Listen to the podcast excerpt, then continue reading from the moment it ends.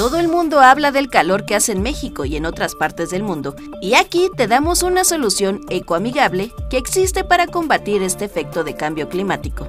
Plantas que pueden absorber y refrescar el ambiente. El laurel es un árbol de interior muy popular que ayuda a purificar el aire y puede refrescar el ambiente en los días de intenso calor. Requiere de una buena cantidad de luz indirecta colocándolo cerca de una ventana de luz brillante, pero evita la exposición directa al sol, ya que puede quemar sus hojas. Si lo mantienes en interiores, asegúrate de que reciba suficiente luz para evitar que se debilite.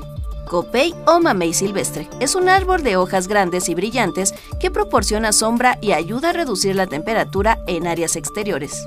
Este tipo de árboles prefiere una exposición a pleno sol o luz brillante indirecta, así que ubícalo en un lugar donde reciba al menos 6 horas de luz solar directa al día.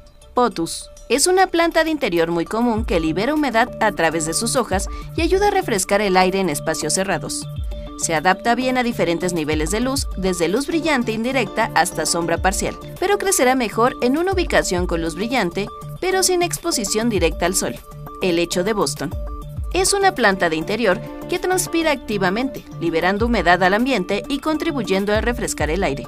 Pone este tipo de plantas en la luz indirecta, brillante o sombra parcial y evita la exposición directa al sol, ya que puede quemar las hojas.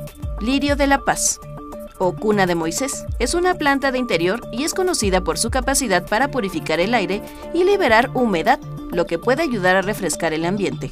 Evita la exposición directa al sol ya que puede quemar sus hojas. Coloca la planta cerca de una ventana con luz filtrada o en una habitación bien iluminada. Hierba de elefante. Es una planta perenne de rápido crecimiento que puede proporcionar sombra y disminuir la temperatura en áreas exteriores. Requiere pleno sol para un crecimiento óptimo, así que colócala en un lugar donde reciba al menos 6 horas de luz solar directa al día. Y por último, el lirio acuático.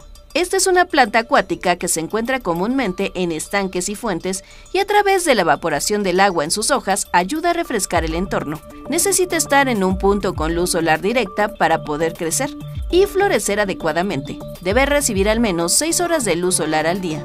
Sigue escuchando información útil en 1TV.